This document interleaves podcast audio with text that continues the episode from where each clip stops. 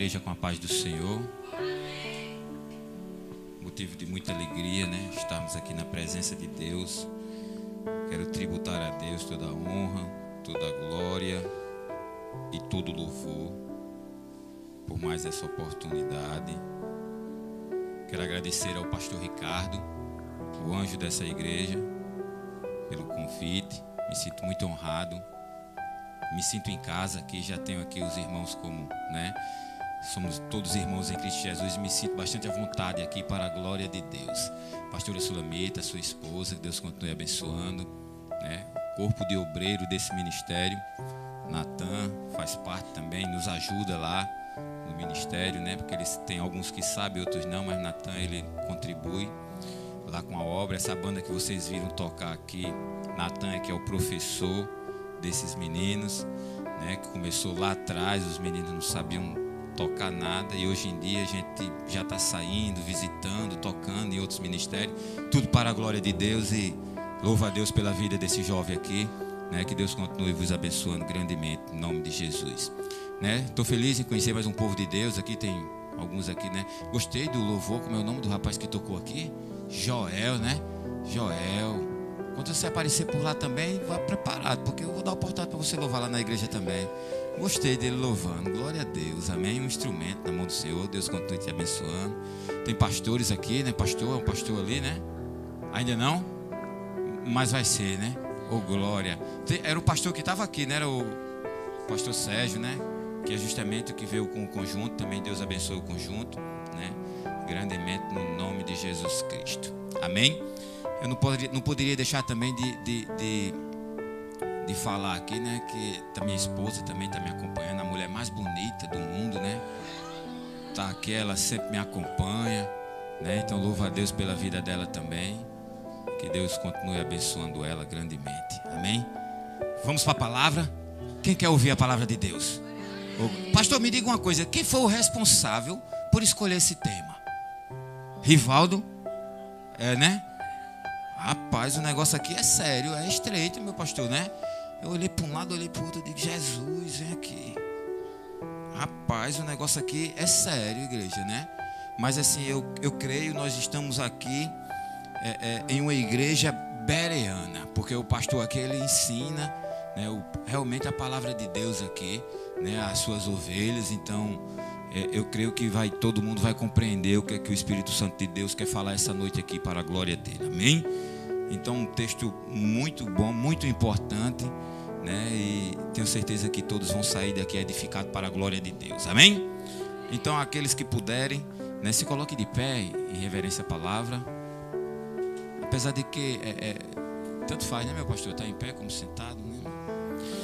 É que nós temos esse costume lá, mas aqui você fica à vontade, então. Amém? Primeira, 1 João capítulo 3, versículo 16. Esse é o tema, né, meu pastor? Não foi esse? O texto, no caso, né? 1 João capítulo 3, versículo 16. Diz assim a palavra do Senhor: Conhecemos a caridade nisto, que Ele deu a sua vida por nós e nós devemos dar a vida pelos irmãos. Amém, igreja? Podem tomar os vossos assentos. Meus irmãos, o Evangelho de João, esse é o discípulo, o apóstolo João, ele além de escrever essas epístolas, a primeira, a segunda e a terceira, ele também escreveu o Evangelho, né, de Jesus Cristo e escreveu também o livro de Apocalipse. Como eu disse, a igreja que é uma igreja beriana, ela sabe disso. Né? Algo que me chama bastante atenção é que João ele era conhecido como o discípulo a qual Jesus amava, né? E João ele estava bem próximo de Jesus Cristo. Ele tinha uma intimidade com Deus que a gente vai ver que no evangelho dele ele narra fatos que nenhum outro evangelho narra. Então o que é que eu entendo com isso, meu irmão? Que Quanto mais próximo a gente está de Jesus, mais a gente vai vivenciar coisas extraordinárias. Muitas das vezes a gente quer milagres da parte de Deus, mas a gente está bem distante dele. Então a gente só vai presenciar, só vai vivenciar os milagres de Deus quando nós estamos próximo dele. Preste atenção. Quanto mais próximo nós estamos de Jesus, mais distante a gente vai estar do pecado. Então tem pessoas que muitas das vezes tão distante de Jesus, só procura Jesus pelo que ele pode proporcionar. E quando a gente procura Jesus pelo que ele pode proporcionar, a gente vai ver o que ele pode fazer. Então a gente tem que buscar ele pelo que ele é. Quando a gente busca ele pelo que ele é, a gente vai ver verdadeiramente o que ele pode fazer na minha e na sua vida. Então, quanto mais próximo a gente está de Jesus, meu irmão, mais a gente vai vivenciar os milagres dele. Então, João ele vivenciou isso, ele, ele presenciou algo que nenhum outro evangelho presenciou. Então é por isso que ele narra fatos que nenhum outro evangelho narra. Né? A gente vai ver que João ele foi o único que morreu de morte natural. E não é porque não tentaram matar ele, não. Tentaram. Um jogaram ele numa caldeira, né, meu pastor, de azeite. E tentaram matar ele de todas as formas. E não conseguiram. Foi quando jogaram ele lá na ilha de Patmos. Mas Deus tinha dito que ele não iria morrer da mesma forma que os outros. Tinha sido profetizado. Então, Deus, ele quando fala, ele cumpre. Toque no seu irmão, toque, na, toque no seu irmão e diga: olha, quando Deus fala, ele cumpre.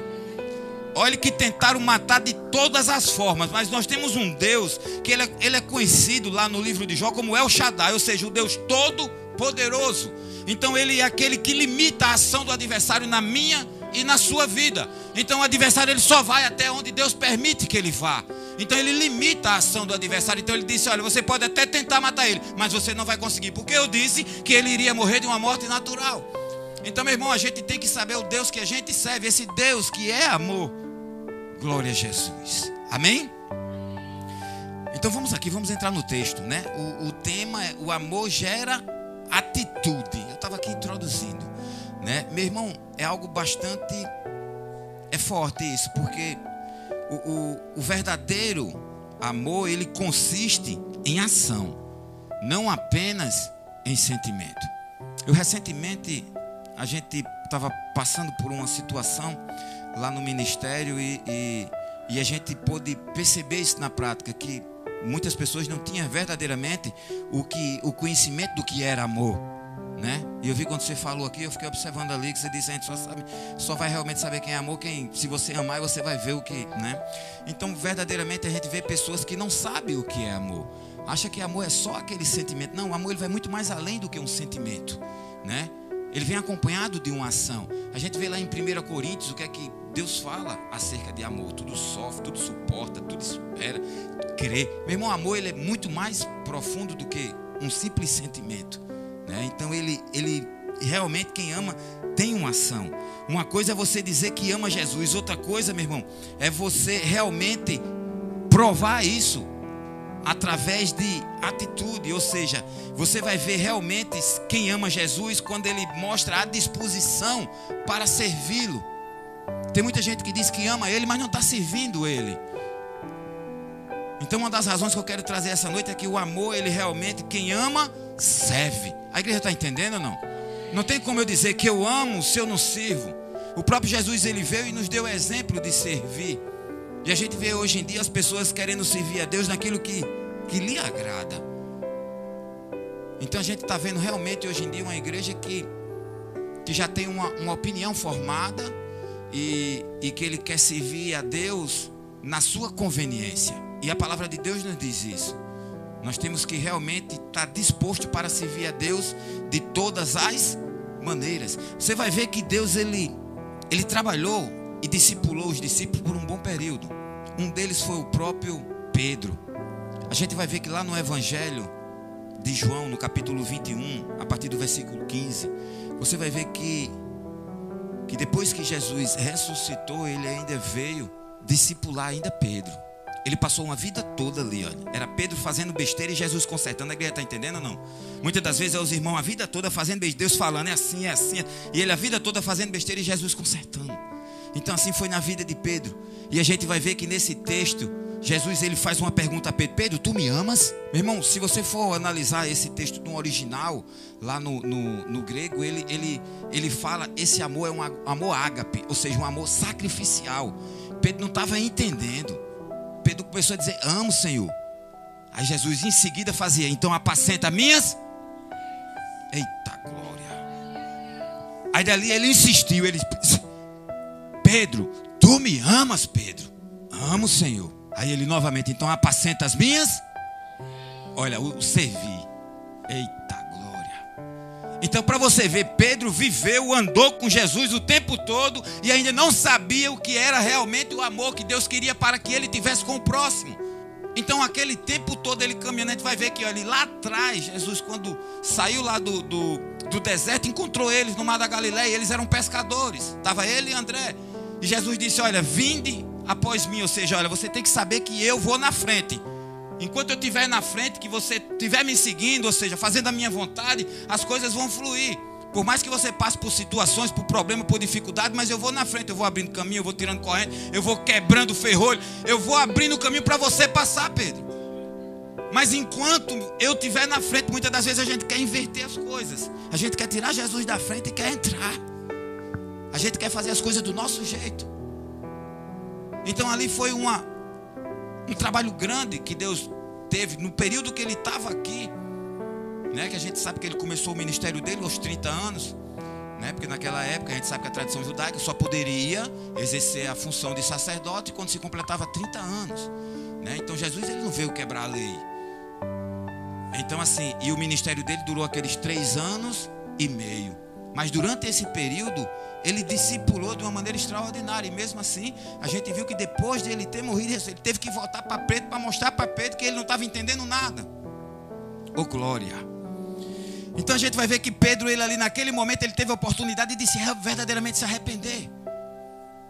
E a Bíblia vai dizer ali que ele, naquele momento, ele realmente ele entendeu o que Jesus, o que Jesus estava pedindo a ele. Jesus estava pedindo a ele, meu irmão, pega no teu irmão assim, diga assim, é comprometimento. Eita glória. Jesus está dizendo, Pedro, eu não quero que você diga da boca para fora que me ama, não. Eu quero que você se comprometa. É comprometimento. É algo que a gente está vendo, meu irmão. As pessoas hoje em dia estão tá deixando as coisas de Deus para segundo, terceiro plano. Está invertendo os valores. Jesus diz: Olha, amar a Deus sobre todas as. E o teu próximo como a mim, como a ti mesmo. E mais na frente ele vai dizer: Amo o próximo como eu vos amei. Né? No Evangelho de João ele vai dizer: Amo o próximo como eu vos amei. E as pessoas estão invertendo os valores. Sim, é como eu estou dizendo. Muitas das vezes você tem uma opinião já formada. Não, isso é besteira, eu não vou hoje não. Muitas das vezes a gente só está procurando Jesus quando a gente está necessitado de alguma coisa. Aí você vê, o camarada não perde um culto. Meu pastor, não estou doutrinando ninguém, não, viu? Eu estou. Não perde um culto. Aí quando está precisando, aí vem logo para os pés de Jesus. Jesus é menino, ele não está vendo, não. Ele conhece todas as coisas. Jesus ele quer comprometimento, meu irmão. Quando, quando Paulo disse lá em, em, em Filipenses 4,13, é tudo posso daquele que fortalece, ele está dizendo, tanto faz, eu estar na bonança, na escassez, eu quero estar na presença de Deus, porque com ele eu vou passar por qualquer situação. Então, independente de como você esteja, meu irmão, se você estava na prova e estava nos pés de Jesus, se ele te tirou da prova, é motivo de só para você continuar agradecendo a ele. Aí o camarada vai às vezes sai. Eu não sei se aqui não tem isso não, mas lá na igreja de vez em quando é assim. Eu digo, meu Deus do céu. Estava na situação aí, Jesus abençoa ele, vai sair da presença. Como é que pode um negócio desse, rapaz? Comprometimento que Jesus quer. Tem que servir, meu irmão. Nós fomos chamados para servir. O maior de todos, ele quer ser o maior, seja o menor em servir. O maior de todos veio e serviu. Isso é que é amor, meu irmão. Nós temos que estar aqui um para servir o outro. Oh glória! A vida de Pedro mudou quando ele realmente reconheceu quem Jesus era e o que Jesus queria para a vida dele. Assim você vê muitas das vezes testemunho. As pessoas dizem, mas rapaz, a vida de fulano mudou tanto, é porque ele realmente reconheceu. O que é que ele tem que fazer na obra? Jesus não chama a gente para estar assim sentado no banco, não. Não. Ele diz, ei, tem que fazer discípula, vai para todo mundo, pregar o evangelho, mas não é obrigado você já que você aprendeu a ir para o outro lado do mundo, não. Às vezes você não conseguiu ganhar nem sua casa ainda, você não evangelizou nem sua. Comece dentro de casa. Aí tem um vizinho, tem uma coisa, tem... então não falta campo para evangelizar. A gente vê o povo de Deus é muito desunido. Eu, eu, eu, eu vou lhe dizer uma coisa, meu irmão. Eu só procuro um profissional que não seja cristão se eu não conhecer um cristão. Eu vou dar um exemplo para você ver como o povo de Deus é desunido. Às vezes você conhece um irmão que vende gás, você vai comprar um gás lá fora, um hippie, não compra o irmão para ajudar ele. Eu vou lhe dizer uma coisa, para você ver as outras, meu pastor, isso é sério. Não estou aqui para falar de religião nenhum, não, nem estou pregando religiosidade, não. Né? É, é, é eu estou só querendo mostrar. Tem outras religiões, não vou citar nome, que eles, o dinheiro deles roda entre eles. Eles não vão comprar nada fora, não, meu pastor. O senhor sabe mais ou menos que eu, é assim ou não é? roda entre eles. E assim a gente vê os cristãos, é uma desunião maior do mundo. Cadê o amor? É um querendo é pisar no outro. Não, meu irmão, está tudo o contrário do que a palavra de Deus diz. Então a gente tem que realmente procurar viver o que a palavra diz. Muitas das vezes eu, eu me lembro logo no início da caminhada, quando, eu tinha uma caixinha de promessa. Não sei quem já teve caixinha de promessa aqui, aquelas. Ali só tem coisa boa, mas de vez em quando sai um versículozinho meio duro, né? Quando eu puxava um versículo duro, eu dizia, não, esse aqui não foi de Deus, não. Eu botava de volta e ia puxar. Meu irmão, por quê? Porque a gente está acostumado a querer ouvir o que vai agradar o nosso ego. Porque as igrejas aí que pregam teologia tudo lotada, porque eles estão pregando posse, poder e prazer. É o que o povo quer ouvir. Quando você prega realmente a palavra de Deus, eu tiro lá pela igreja. No culto de louvor e adoração no domingo é lotado, que se brincar, meu pastor, a gente fica procurando cadeira. Mas no culto de doutrina são poucos. Né? A gente vê que só vai os discípulos aqui, os jovens estão lá para estar tá aprendendo. É por isso que assim, aí você tem que realmente investir, porque aí vai ser o futuro da igreja. Você está pegando ali ó, de pequeno e vai discipulando e ensinando, né, para que eles vá criando raiz através da palavra.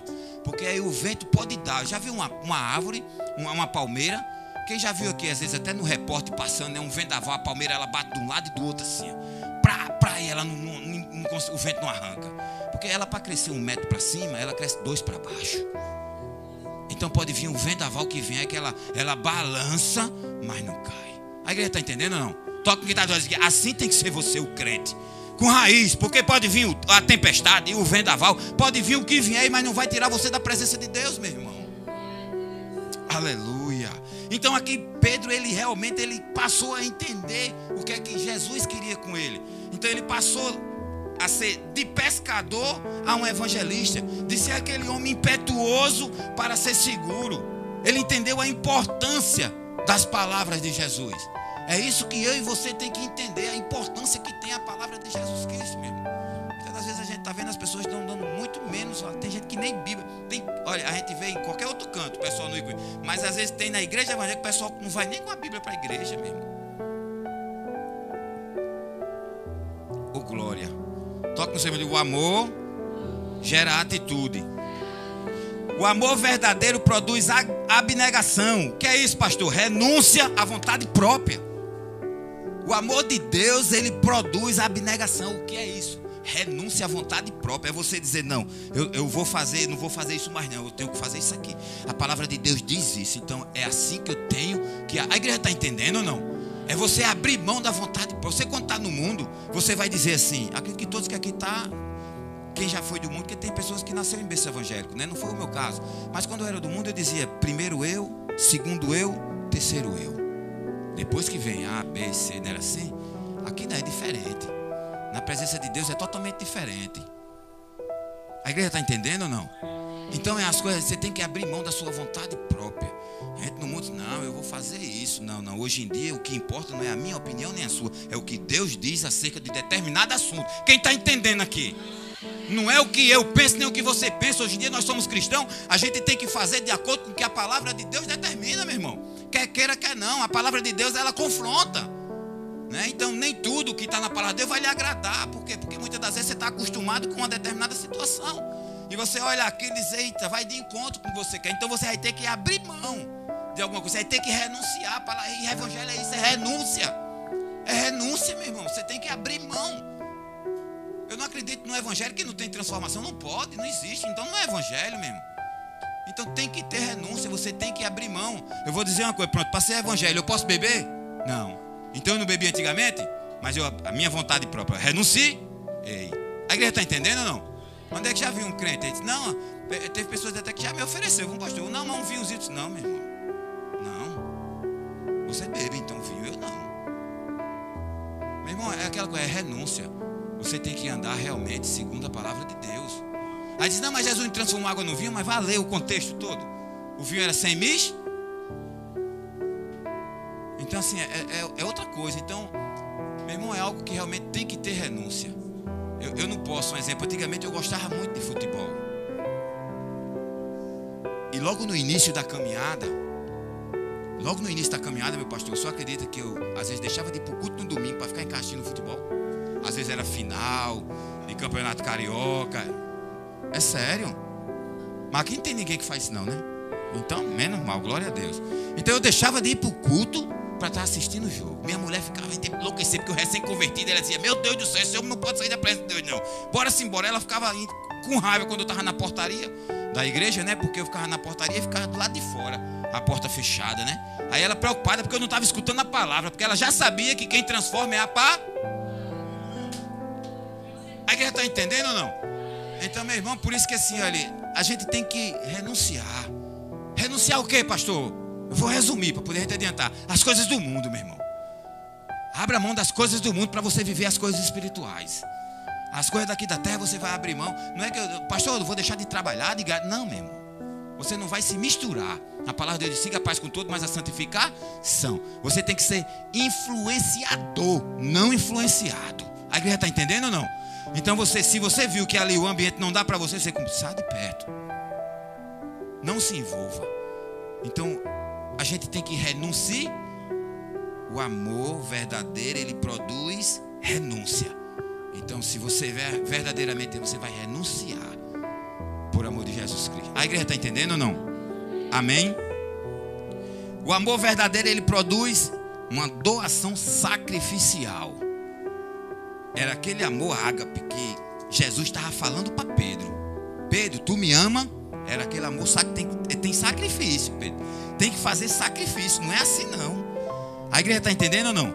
O maior ato de amor, meu irmão, está em doar-se a si mesmo aos outros. Está em doar-se a si mesmo aos outros. É como eu disse, a gente quando é do mundo, a gente pensa primeiro na gente. Tudo que a gente vai fazer, a gente vai olhar se tem vantagem em alguma coisa. Mas a gente na igreja, a gente na presença de Deus é diferente. A gente tem que doar-se para o outro. Oh glória. Pastor, como é que nós podemos dar a nossa vida para os outros. Como é que a gente pode dar a nossa vida? Oh glória. Toca no teu irmão e diga: servindo uns aos outros, sem pensar em recompensa. A, igreja está entendendo ou não? Servindo uns aos outros, sem pensar em recompensa. A gente está se doando. Porque quando você olha aqui, eita, aí olha para fulano e fulano ali, eu vou porque ali vai ter recompensa. Não, meu irmão, isso aí não é amor. Tanto faz, meu irmão, você tem que. As coisas aqui da terra, tudo vai passar. Pode ser quem for, que chegar perto de você, você tem que tratar um do mesmo jeito que você trata o outro. Do jeito que você abraça um, você tem que abraçar o outro da mesma forma. Não pode fazer acepção. A igreja está entendendo ou não? Então procure se doar, ajudar o próximo sem esperar nada em troca. Eu lá na igreja eu procuro, meu pastor, sempre instruir que tudo que a gente for fazer, a gente tem que fazer no Senhor. Porque muitas das vezes, se a gente for fazer para o homem, para a pessoa, às vezes você quer fazer, você esperando algo em troca, meu irmão, você muitas das vezes vai se decepcionar. A gente vai ver que tem muitos exemplos bíblicos, né, que José mesmo na prisão, né, ele interpretou o sonho daquele do do copeiro, chefe, né? Porque o padeiro, do copeiro e do padeiro, né? E, e ele olhou para o copeiro e disse: Olha, quando tu estiver diante do teu Senhor, lembra-te de mim. E a Bíblia vai dizer que ele ficou esquecido. Ele foi realmente restituído, mas esqueceu de José lá durante dois anos. Quem lembrou de José foi o Senhor. Então pegue quem está dizendo, diga, tudo que você for fazer, faça no Senhor. Porque é o próprio Deus que vai te recompensar. Tudo que você for fazer, faça no Senhor. Porque é Ele próprio, meu irmão, que vai me recompensar e te recompensar. Aleluia. Sirva os outros sem esperar nada em troca. É isso que eu passo lá para os meninos. Faça tudo sempre no Senhor, meu irmão. Né? É, é Eclesiastes diz: teu pão sobre as águas, depois de muitos dias o acharás. Então, tudo que você faz aqui, ele vai voltar para você. Então, a gente, para plantar, a gente escolhe o que planta. Mas para colher, a gente vai colher o que a gente plantou. A igreja entendeu ou não? Oh glória. Aleluia. É mais fácil dizer, né, meu irmão? Morremos pelos outros do que verdadeiramente vivermos por eles. Pastor, por que o senhor está dizendo isso? Porque o Pedro mesmo disse: Senhor, eu dou minha vida porque é isso, Senhor. Eu dou minha vida por ti. Olha, Jesus olhou para ele e disse: Pedro, o galo não cantará e tu me negarás três vezes. A igreja está entendendo ou não? A gente né, às vezes quer mostrar um amor, não, eu dou minha vida por você. Não, não precisa dar a vida por ele, não. Só simplesmente viva por ele. Não morra, não, viva por ele. Né? Não precisa morrer, não, viva. E Jesus olhou para Pedro, você não sabe o que é está dizendo. Será possível? Três anos e meio aqui, Pedro. Eu te discipulando e você não estava entendendo nada. Jesus teve que ir, foi lá e voltou de novo. Teve que vir, morreu e ressuscitou para vir falar com ele de novo. Espera, eu tenho que falar com Pedro de novo. Pedro ainda não está entendendo nada. Ô oh, glória.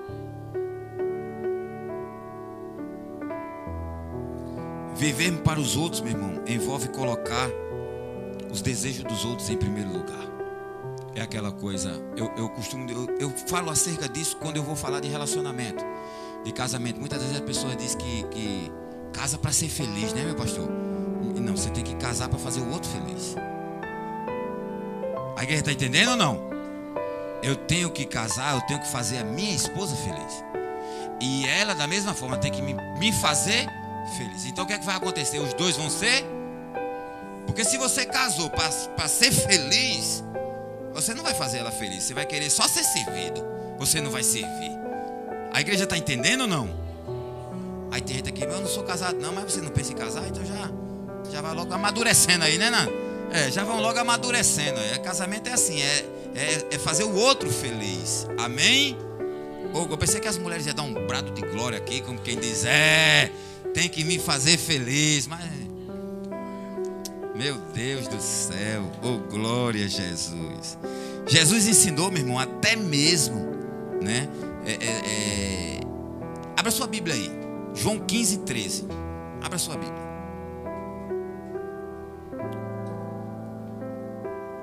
Lá em 15, 13, olha o princípio de amor que Jesus ensinou.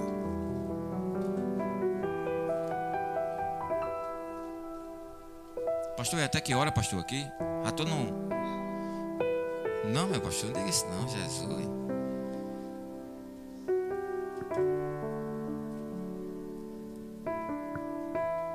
Nós estamos aqui na segunda razão. O verdadeiro amor produz doação sacrificial. A igreja está entendendo, né? 15, 13. Ninguém tem maior amor do que este, de dar a alguém a sua vida pelos seus amigos. Devemos amar, meu irmão, uns aos outros como Jesus nos amou, a ponto de dar sua vida por nós. Aí você pode estar se perguntando, mas pastor, eu tenho que dar minha vida por alguém para provar que eu amo ele. Talvez não seja necessário você morrer por alguém, meu irmão. Mas há outras maneiras de você dar sua vida por ele. Como, pastor? Tirando um pouquinho do seu tempo para ouvi-lo. Eita glória. Às vezes ele está precisando desabafar. Tira um pouquinho do seu tempo, meu irmão, para ajudar alguém que está precisando. Encorajar. Às vezes ele está ali abatido. Para que você vai lá e vai levantar ele, vai encorajar ele dar alguma coisa.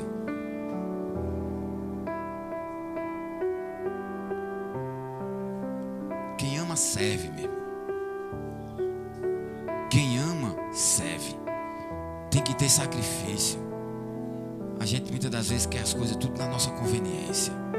A gente está pensando primeiramente na gente, segundo na gente, terceiro na gente. A gente muitas das vezes está tá pouco se importando com a dor do outro. Né? E, e Evangelho, meu irmão, é isso, é o amor que Deus quer que eu e você tenha, esse amor sacrificial. E a gente realmente renunciar. E a gente realmente se sacrificar pelo próximo.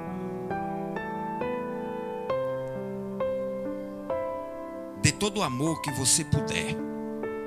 Preste atenção. Eu estou terminando, essa é a última frase. Olha o que é que, o que, é que eu estou o Espírito Santo, eu, eu creio assim, o Espírito Santo de Deus está falando para a sua igreja. Dê todo o amor que você puder.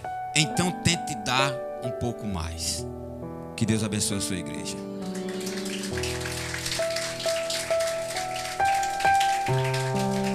Agradeço a oportunidade.